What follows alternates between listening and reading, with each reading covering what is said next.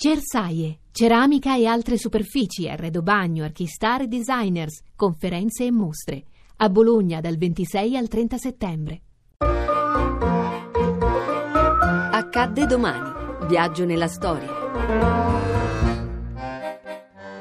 20 settembre 1947 nasce Mia Martini. La gente strana si odia e poi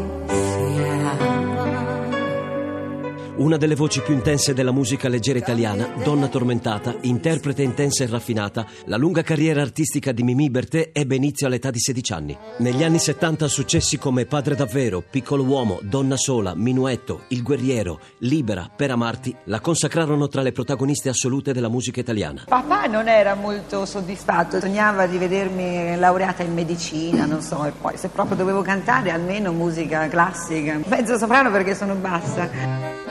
Decisivo per la sua carriera e la sua vita sentimentale il sodalizio artistico col cantautore Ivano Fossati, che firmò per lei uno dei brani più popolari e raffinati, con il quale si presentò al Festival di Sanremo nel 1982.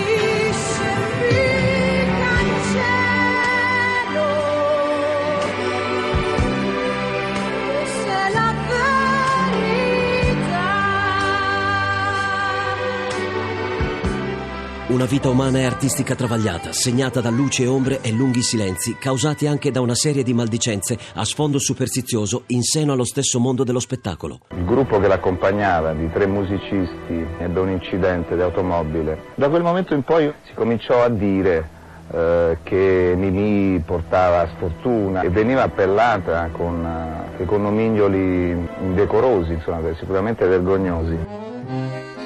Con quella sua voce, un po' sporca e per questo perfetta per quelle sue interpretazioni disperate e rabbiose, cantò il meglio della canzone d'autore italiana ed internazionale. Erano sette anni che non potevo più fare il mio lavoro, per cui ero, ho avuto dei momenti di grande depressione e in quel momento ho sentito proprio fisicamente questo abbraccio totale di tutto il pubblico.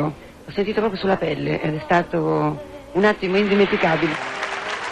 Una donna sensibile e intelligente, ma profondamente sola. Una solitudine che riusciva a sconfiggere solamente sul palcoscenico, cantando. A domani da Daniele Monachella, in redazione Laura Nerozzi, le ricerche sono di Mimmi Micocci, alla parte tecnica Giacomo Tronci, la regia è di Ludovico Suppa. Il podcast e lo streaming sono su radio1.rai.it.